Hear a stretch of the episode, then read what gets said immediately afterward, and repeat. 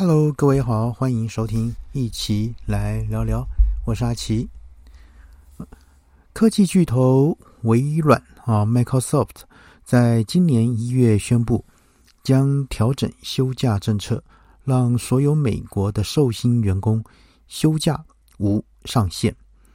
也就是说，在主管同意的前提下呢，不论年资，都能不限天数休假。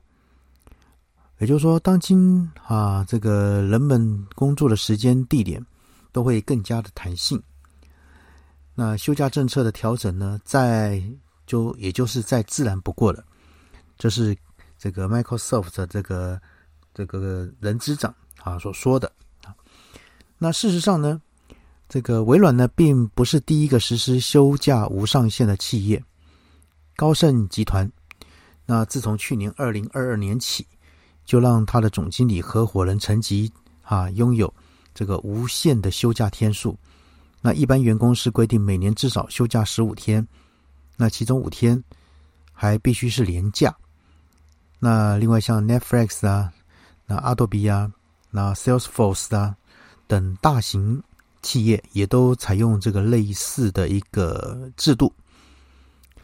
那当假期啊，假期不再是根据年资规定的天数，员工真的会比较快乐吗？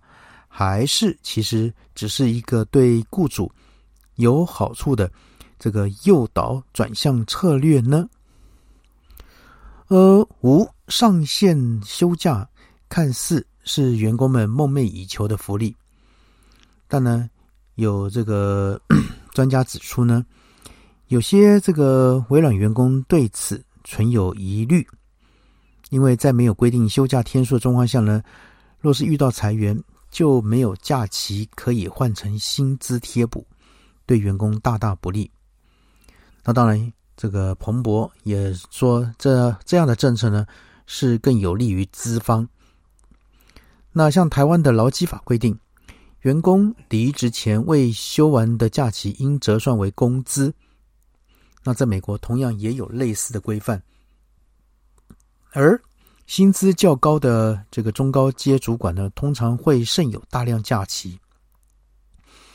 那换句话说，若该名员工离职，企业呢就得将这些假期折算成薪资给付，那成为公司账面上的一大笔支付。但有了无上限休假的机制呢，就没有这个问题了。那此外呢，无上限休假呢，也省去了许多行政时间和人力。那就有人分析说，追踪和统计休假这个数，需要人资部门和会计部门共同合作。呃，就有专业的人力资源咨询公司就说，对于主管们来说，一个员工请一次假，他就要签合一次，还要跟人资和会计核对。那若是没有休假天数规定呢？就可以省去这些流程了。好，那另外呢，啊，对于想在竞争激烈的劳动市场中脱颖而出的企业而言呢，提供无上限休假或许会是一个吸引人的福利。但拥有这项福利的员工们是否真的有过得比较好？从但是呢，从各种调查结果来看，答案可能是否定的。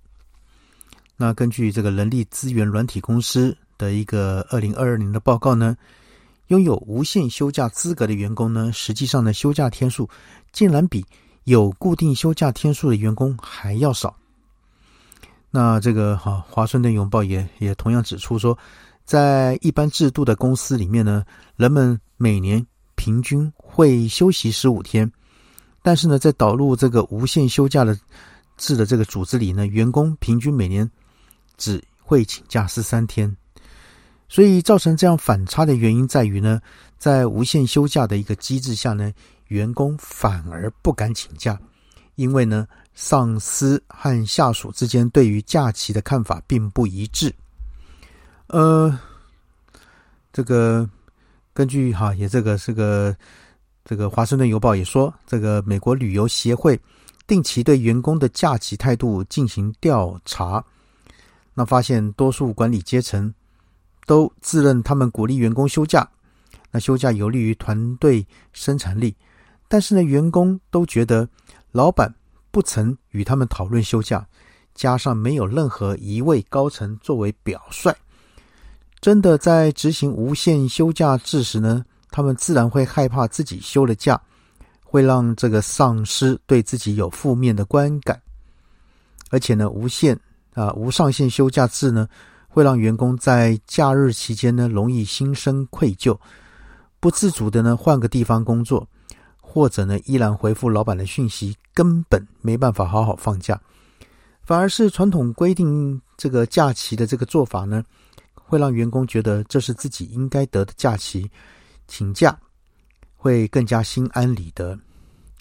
所以呢，为了避免无上限休假的良善利益呢，变成员工请假时的心理压力，那富比士就提到说，无上限休假制度呢。有几个优化的空间。那首先，第一个呢是阻止这个主管们因员工休假而产生偏见。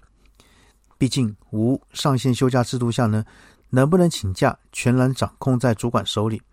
所以呢，高层或者是人资应该实时观察，或者透过确实记录员工休假的天数和其奖惩，避免发生主管因为某员工休假而私下这个恶意裁制裁。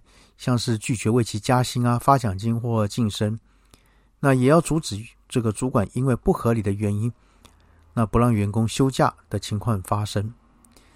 另外呢，这个企业也可以主动建立这个重视假日的一个企业文化，像是发信提醒员工记得休假哦。